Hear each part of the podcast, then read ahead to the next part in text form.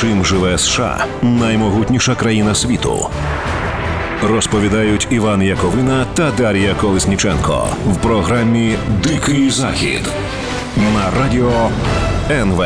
Здравствуйте, дамы и господа. Меня зовут Иван Яковина. Со мной в студии Дарья Колесниченко. Здравствуй, Даша. Привет, Иван, привет слухачам. Это программа «Дикий Запад» на Радио НВ. Начинаем нашу программу, посвященную самым важным и интересным событиям в Соединенных Штатах Америки. Итак, на этой неделе я хочу начать с вот такой вот новости. Большое жюри, специальный орган американской юстиции, который определяет, следует ли открывать уголовное дело или нет, состоящий из граждан США, анонимно э, и э, случайно выбранных. Так вот, большое жюри на этой неделе решило, что против Дональда Трампа и его организации Trump Organization следует на, на открыть уголовное дело.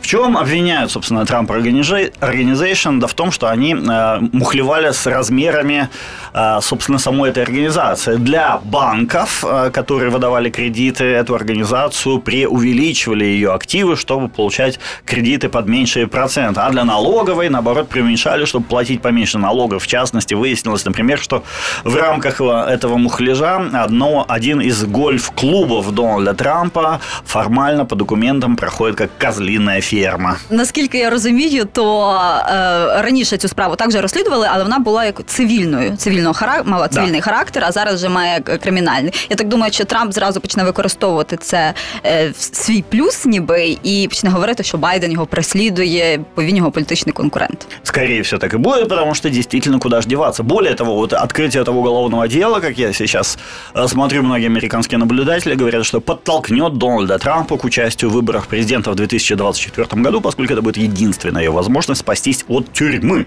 Как ты думаешь, пойдет ли Трамп в президента? Так, звісно, піде. Я тобі скажу, що він би пішов, навіть якби цієї справи не було. Він же заявляв, ну як він офіційно ще не заявив, але він там тисячу разів вже натякав, що так я піду, так дочекайтеся цього моменту, бо зараз ще рано заявляти. І сайт він же цей свій запустив, щоб.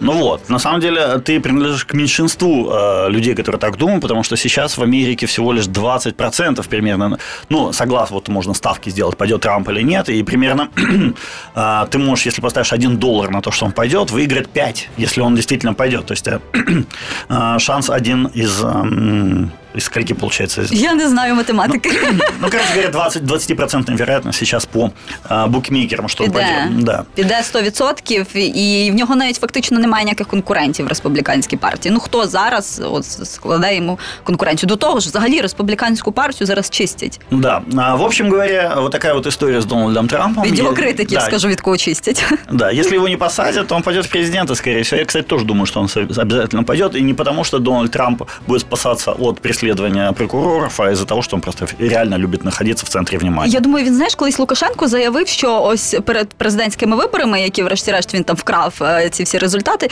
Він сказав: А що я буду робити, якщо я не стану президентом? Я не знаю, чим мені займатися. У Трампа, мабуть, таке саме. Десь. Да, кстати, Трамп сейчас свадьбу ведет в своем этом Мар-Лагу, к нему приходят люди жениться, он выходит, там толкает речи, тосты, там поздравляет молодых и так Бесплатно? далее. Э, ну, бог его знает, да, наверное, ему за это платят. Но, тем не менее, будем надеяться, что он пойдет все-таки президента, потому что наша передача станет еще в 10 раз интереснее, чем она сейчас, хотя куда уж интереснее. Итак, давай, знаешь, перейдем к основной теме. Встреча в Женеве. На этой неделе стало известно, что э, президент США Джо Байден и Владимир Путин, президент России, встретятся в Женеве, в Швейцарии 16 июня. Это будет первая встреча в таком формате, когда оба будут президентами. Как ты думаешь, чего стоит ждать от этой встречи? Я думаю, що нічого хорошого. У мене дуже сильний такий песимістичний настрій стосовно цього в кращому. Чому? Почому? Тому що, по-перше, дивись, ось просто декілька, як на мене, моментів таких є. Е, по-перше, зараз та зустріч відбудеться під час напружених так стосунків між Росією та США і. Це знаєш, буде як перше побачення. Грубо кажучи, ви зустрічаєтесь, та і ти дивишся з цією людиною можна про щось говорити взагалі, чи потім навіть нема нема толку з ним бачитись. Ось Байден буде дивитися на Путіна таким чином. Е, По-перше, по-друге. Я не думаю, що там будуть підписані взагалі якісь домовленості, чи там буде прийнято якесь дуже важливе рішення. Швидше за все, з всього, що так само ні.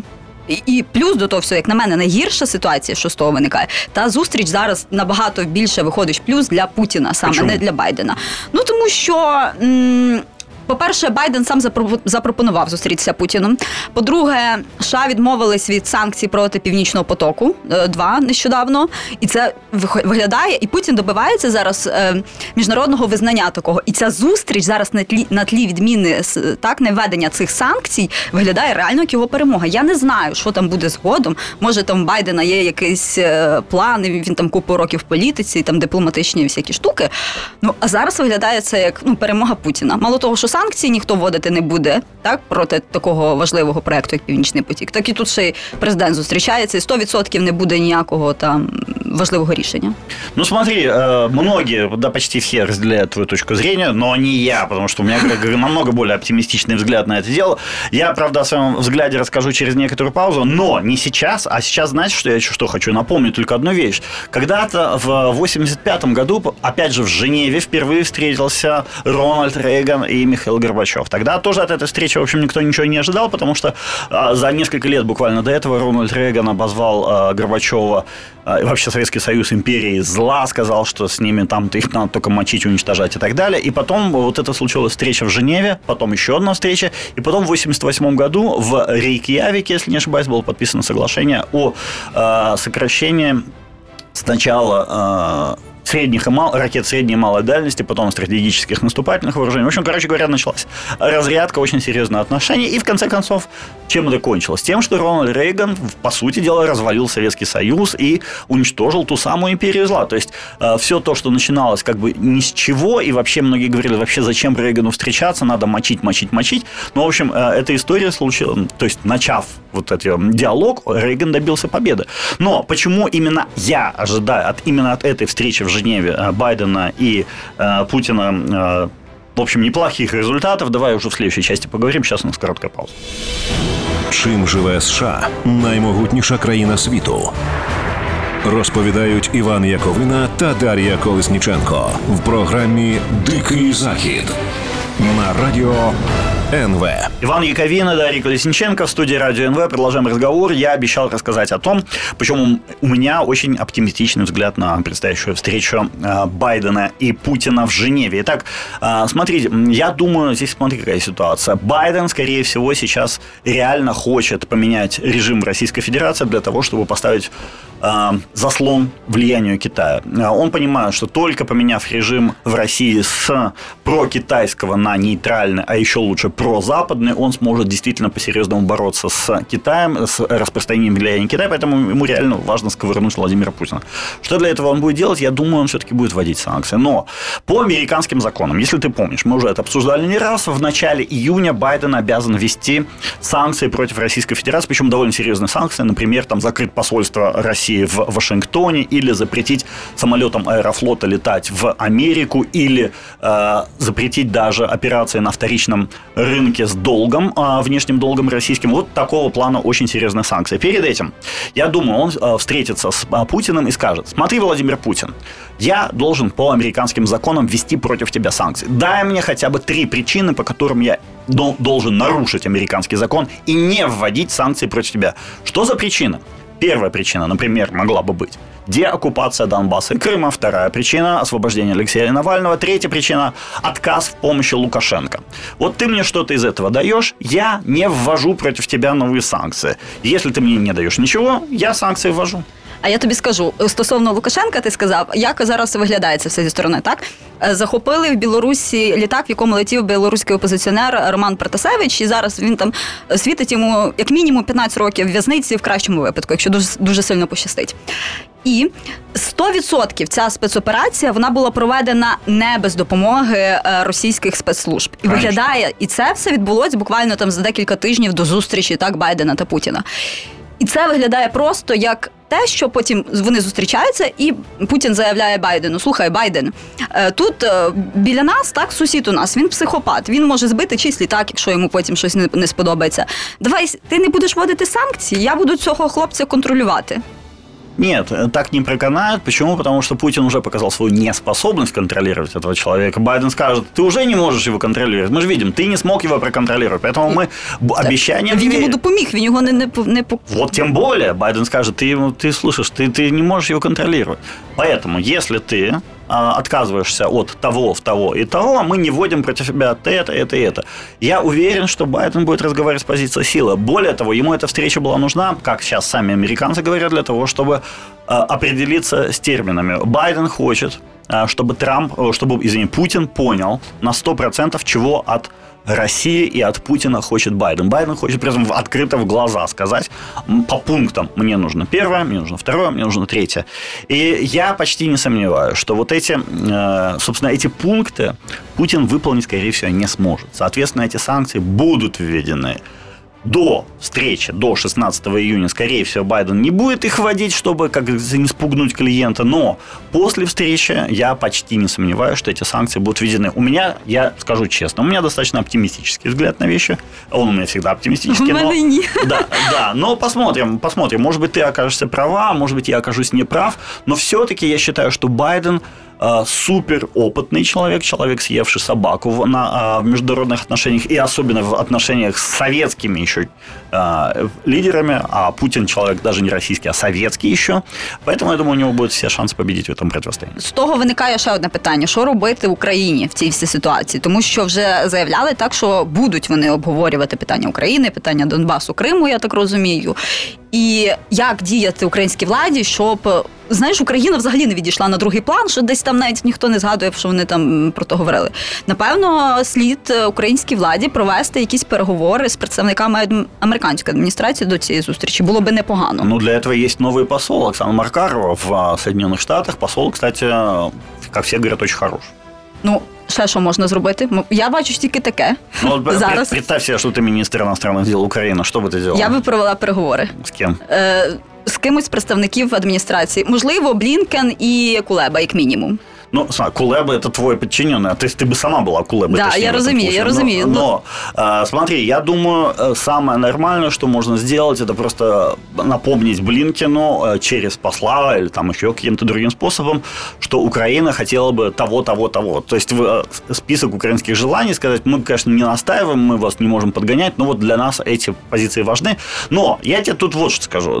Джо Байден человек для Украины не чужой, и Украина для него не чужая, поэтому я думаю, вполне будет всегда иметь в виду, что э, он будет отстаивать э, интересы Украины. Конечно, в первую очередь американские интересы будет отстаивать, но Украина он тоже как бы любит, уважает, поэтому я, я думаю, що здесь бояться нічого. Питання буде підійматися, але знаєш, от після того, як не ввели санкції проти Північного потоку, 2 у мене дуже такі е, пессимистичные погляды на це все. Я, да, не только у тебя, я думаю, что почти у всех, у меня тоже, но потом я подумал, знаешь, если бы сейчас ввели эти санкции, то встреча с Путиным точно не состоялась бы, и Байден не смог бы реализовать вот этот свой план, выкатить все свои требования Путину и э, получить от Путина отказ в исполнении этих требований, после чего можно было бы спокойно вводить санкции. То есть Байден сейчас, э, как мне кажется, на эту встречу в Женеве Путина почти что заманил.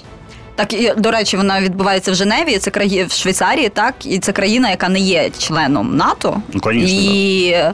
Це знаєш, так само має символічне таке значення. І ще має символічне значення, що до зустрічі з Путіним Байден так проведе там декілька зустрічей з європейськими партнерами. Да, естественно, потому что Байден будет синхронизировать свою позицию по российскому вопросу обязательно с европейцами, они обязательно будут встречаться. И в конце, кстати, насчет Северного потока 2, я, реально, вот я уже говорил несколько раз, еще раз повторюсь, я не уверен, что он будет достроен по, по чисто техническим причинам. Если его не доделают до сентября, в сентябре в Германии, скорее всего, победят зеленые, зеленые не, не дадут его достроить этот поток. Поэтому э, тут еще, может быть, э, никаких ужасных последствий не об'явлення санкцій і не буде. Може, там все нормально. Слухай, я думаю, що все-таки його добудують. Ну там такі великі гроші йдуть. По-перше, по-друге, що це настільки важливий для Росії проект, що вони вкинуть туди просто всі сили, щоб все-таки його добудувати. Скорее всего, ты права, но на 100% мы этого пока не знаем. Так, ну давай, у нас еще будет одна история, супер крутая, про настоящую теорию заговора, но это в следующей части, сейчас у нас короткая пауза. Чим живе США наймогутніша країна світу? Розповідають Іван Яковина та Дар'я Колесніченко в програмі Дикий Захід на радіо НВ. Продолжаем разговор. Иван Яковин и Дарья Колесниченко в студии Радио НВ. Программа «Дикий Запад», где обсуждаем всякие американские истории. Итак, на этой неделе получила неожиданное развитие история Джеффри Эпштейна. Человека, чья жизнь э, может, могла бы быть сюжетом для фильма, типа фильма с широко закрытыми глазами, в котором снимался Том Круз и его тогдашняя жена Николь Кидман. Кто не смотрел этот фильм, настоятельно рекомендую. Первая часть этого фильма особенно классная. Снял ее еще тогда живой Стэнли Кубрик. Наверное, лучший американский американский режиссер всех времен и народов. Так Після вот. Квентіна Тарантіно та Скорсезе. Я думаю, Кубрик получше обоих их вместе взятых, но это дело вкуса, хорошо. Так вот, а, сюжет фильма, если кто не знает, там крутится вокруг существования тайной организации супер-пупер элиты американской, которая предается абсолютно безумным плотским утехам в тайне от всего остального населения Соединенных Штатов. Штатов и случайно в это, значит, туда проникает чувак, который, в общем, тоже сам как бы не пальцем деланный, а э, элитка, но не элита, элита, а вот такая элитка, и там о приключениях этого человека, который попал в этот тайный клуб, секс-клуб и так далее. А, так вот, что такое, кто такой Джеффри Эпштейн? Это человек, у которого, условно говоря, очень условно говоря, был свой остров и, и, и несколько вилл, и на этом острове он содержал целый огромный гарем девочек несовершеннолетних, и туда, на этот остров, приезжали люди, э, очень-очень влиятельная, вот элита, элита, элита мировая, и, значит, там предавались э, разврату с этими, так сказать, девочками. Все это делалось абсолютно нелегально. Среди посетителей этого острова называли таких людей, как, например, э, э, Дональд Трамп, э, Билл Клинтон, британский принц Эндрю, многочисленные миллиардеры, э, миллионеры. Нет, миллионеров там даже, наверное, не было. Не-не-не, це миллиар... маловато. Да, миллиардеры, там, прем'єр-міністри, какие-то супер-пупер олігархи і так Справа в тому, що це не тільки були просто дуже багаті люди, це були люди з політики впливові саме да, ну, очень влиятельные, очень влиятельные, самые влиятельные. Публичные. Да, и они все отстегивали еще, ну, кто мог, кто не мог, но в основном те вот, кто очень богатые, они отстегивали какие-то немыслимые сотни миллионов этому самому Эпштейну, и никто не боялся, что он угодит в какие-нибудь газеты или еще куда-то. Почему? Потому что человек знал вообще всю мировую элиту, и он был надежно прикрыт. Спалился он там по глупости пару лет назад, и вот этого, значит, Эпштейна запихали в тюрьму, и, естественно, все эти люди, кто были гостями его этого острова, они очень сильно напряглись. Э, и так, знаешь, совершенно случайно случилось, что Эпштейн совершил попытку самоубийства в этой тюрьме. Э, ну, по крайней мере, всем сообщили, хотя он сам говорил, что он не пытался самоубиться, а что его пытались убить, но всем сказали, не-не, он просто у него там галлюцинация, э, с Эпштейном он сам пытался себя убить, и ему назначили двух охранников, которые должны были круглосуточно следить за тем, чтобы он ничего с собой не сделал в этой тюрьме, чтобы с ним ничего не произошло. И потом прошло буквально две недели, и Эпштейн самоубился уже успешно, скажем так. Выяснилось, что охранники вместо того, чтобы наблюдать за этим человеком, э, они э, играли в компьютерные игры, лазили по интернету, спали и занимались черт знает чем. И вот на этой неделе был суд над этими двумя охранниками из американской тюрьмы. И представьте себе, два человека по неосторожности, которых, по халатности которых погиб супер важный свидетель, который мог разоблачить существование вот этого страшного тайного заговора, э, вообще этого непонятного клуба, я бы так сказал, абсолютно противозаконного педофильского. Так вот, эти два человека отделались э, не, даже не тюремными а какими-то наказаниями. Неумовным э, навіть. Да, даже не условно, да, они, они оказались, э, получили несколько там десятков часов или сотен часов общественных работ принудительных. Это, конечно, мне кажется, запредельная какая-то фигня. И э, я думаю, правда, оба этих охранника после своих этих работ э, случайно умрут, либо их машина где-нибудь собьет, либо какая-то поножовщина где-то будет. Ну, в общем, все это выглядит очень-очень странно. Э, Мелинда Гейтс э, жена бывшая уже одного из посетителей этого острова, одного из друзей Эпштейна, Билла Гейтса, покинула. То есть Билл Гейтс, я не знаю, был ли он на, на этом острове, но он точно был дружен с Эпштейном. Она ушла от э, Билла Гейтса как раз по соображению того, що ну, не нравилась їй ця дружба. Так, ну, зараз всі дізнались про розлучення, але насправді це розлучення розпочалось після того, як вона дізналась, що її чоловіка щось пов'язує з цим э, персонажем. Да, вот что, кстати, их объединяет, вот э, Эпштейна и многих самых важнейших людей на свете, свете, они все говорят, ну, он там советы давал ему какие-то по деньгам, там еще что-то, хотя эти люди самые богатые люди на свете, им не нужны советы, это Штейн как заработать. В общем, это очень странно, они все что-то стесняются рассказать, что их с ним связывало сейчас. Слухай, як на мене, то там була повна вакханалія і жах, тому що якщо Епштейна реально вбили фактично, да, е, у в'язниці, значить, там відбувалося щось не не просто якісь там дівчата легкої поведінки, чи може якісь там неповнолітні, хоча це так само е, жахливо. Я думаю, що там був ну, щось таке, що збочення якісь може. Да, вот я думаю... А можливо, у Епштейна навіть були докази. До речі, може там були напічкані камери. Да, сто процентов были, потому что, знаешь, а как еще... Плюс наркотики. Я впевнена, що на таких е, тусовках там Ну, тоже не исключено, потому что э, действительно, как еще сохранить свою безопасность, если у тебя нет какой-то гарантии безопасности в виде видеозаписей. Э, Кстати, э, по- подручная Эпштейна, э, Джизелин Максвелл ее зовут, она сейчас находится в суде. И, кстати, все очень боятся, что она начнет говорить, потому что она знала очень много из того, чего знал сам Эпштейн. В общем, эта еще история не закончена. Я надеюсь, желаю ей здоровья и долгих лет жизни, потому что если с ней что-то случится, я уж точно буду верить в теорию заговора. Коротше кажучи, ти думаєш, що це може бути теорія змови американської еліти, не тільки американської. Мировой, ну, взагалі, так. мировой, выше бери. Потому что, кстати, а, Билл Гейтс, а, когда говор- объяснял, зачем ему, точнее, не Билл Гейтс, а его люди, когда объясняли, зачем Биллу Гейтсу был Эпштейн, они говорили, Билл Гейтс через Эпштейна хотел договориться о получении Нобелевской премии мира, потому что Эпштейн знал еще, помимо всего прочего, знал и был дружен со всеми чуть ли не членами Нобелевского комитета в Норвегии или где там в Швеции. Ти ж розумієш, що це повна маячня, тому що Білл Гейтс, давайте згадаємо, хто він взагалі такий. Він не просто там так з Microsoft і так далі. Він філантроп, який займається там гуманітарною допомогою. Зараз він там е, намагається так боротися з коронавірусом, там кучу грошей туди віддає. До этого А с малярией тут- боролся. Так, а тут просто якийсь чувак з якоюсь незрозумілою, ні, най- дуже навіть зрозумілою негативною репутацією, і він з ним веде якісь справи. Де тут е, гуманітарна допомога? Оце Но все тем не, має менее, місце. тем не менее, Билл Гейтс встречался с этим Эпштейном и с главой Нобелевского комитета. Втроем они где-то ужинали, обедали, уж не знаю, что делали. В общем, все эти имена могли бы всплыть, но уже не всплывут, потому что охранники... А може спливуть? А может, всплывут, но будем надеяться. И, конечно, Билл Гейтс это не единственный Гейтс, хотя есть еще один Гейтс, правда, немножко по-другому его фамилия пишется, то очень похожую историю угодил, но давай об этом уже в следующей части, и об этом уже нам будет рассказывать Даша. Чим живе США наймогутніша країна світу?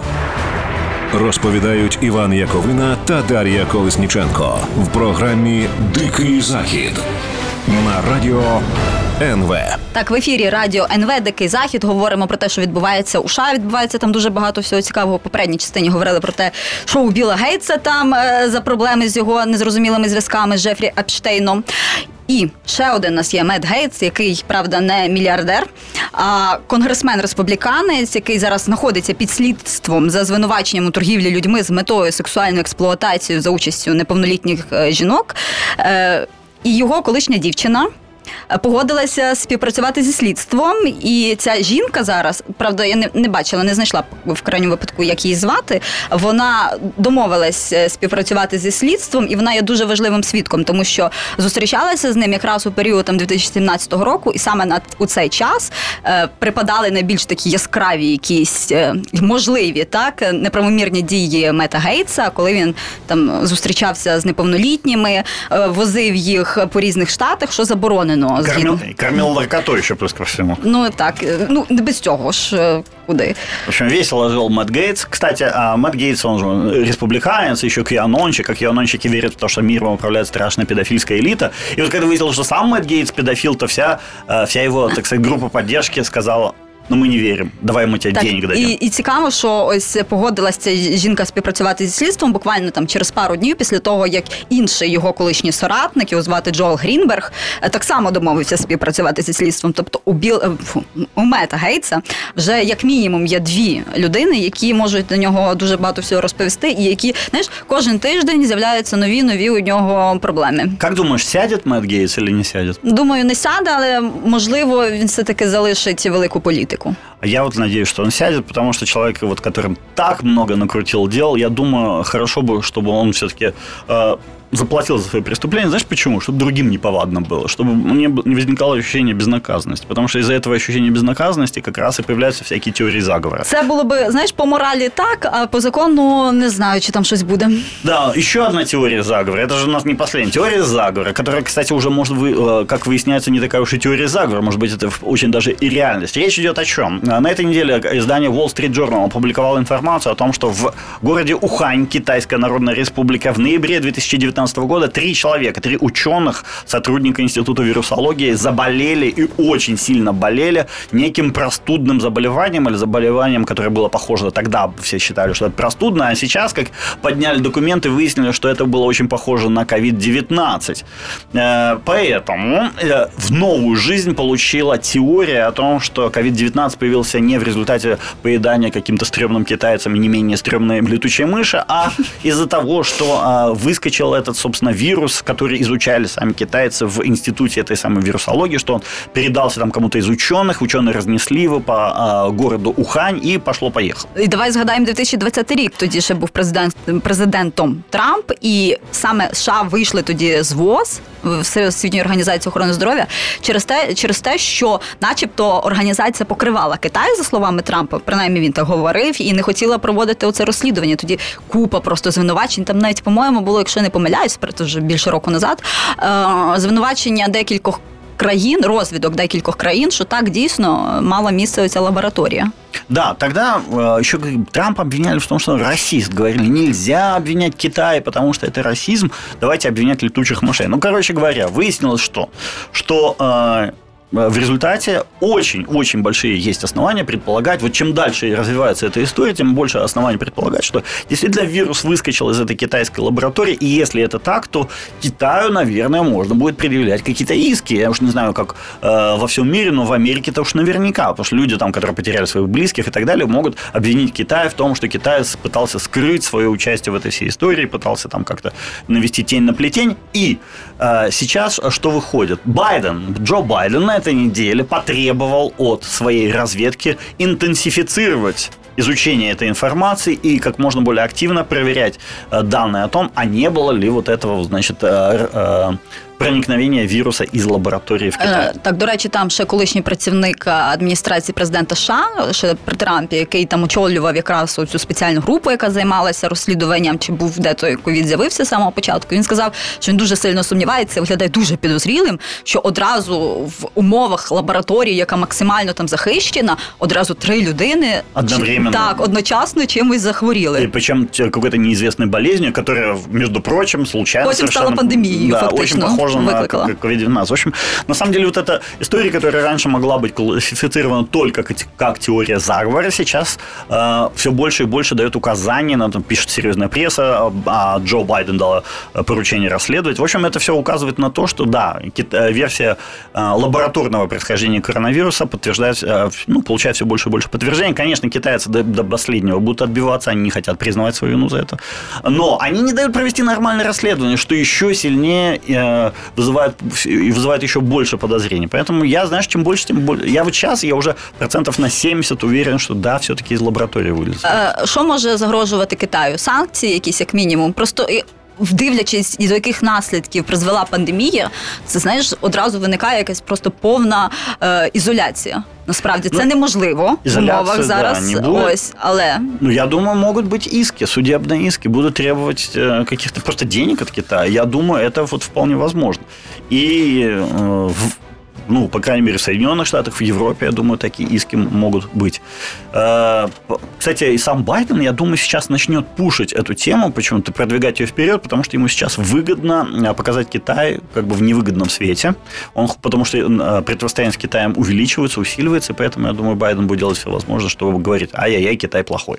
Китай, думаєш, не признає все-таки, навіть якщо там будуть 100% докази? Ні, ні, ні за що ну, значить, не платити нічого не буде, якщо він не буде визнавати себе винним. Посмотрим посмотрим, посмотрим, потому что если будут суды признавать его все-таки виновным, тогда платить, наверное, придется. Хотя я не очень знаю вот эту международную судебную систему, но в принципе мне кажется, что тут есть у потенциальных, так сказать, а, истцов некоторые перспективы. Давай еще одну из области культур-мультуры новости расскажем.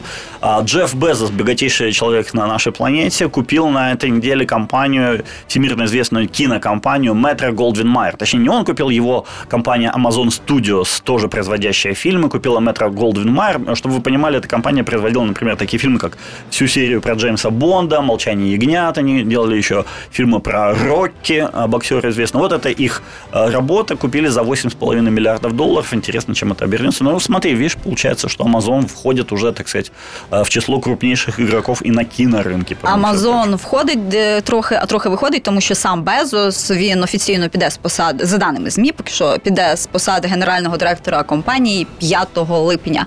І цікаво, що 5 липня там 94-го року, по-моєму, е, була і створена ця компанія. Тобто це Вот. так символічно навіть Да. кажуть. Ну и последняя новость. В Огайо разыграли первый миллион за вакцинацию. Все люди, уч- которые получили вакцины, имели право уч- поучаствовать в розыгрыше. Победил некий тинейджер. Поэтому я думаю, сейчас все тинейджеры Огайо побегут срочно вакцинироваться, чтобы тоже получить по миллиону, потому что там будет разыграно еще 4 миллиона долларов. А, И в а, розыгрыше имеет, принять, э, имеет право принять участие каждый человек, который получил вакцину. Ну я б точно пішла, і ти б так само пішов вакцинуватися в таких умовах, але закін... будемо закінчувати. У студії були Іван Яковина. Дарья Колесниченко, да пребудет с вами силой. Пока. Дикий захід на радіо НВ.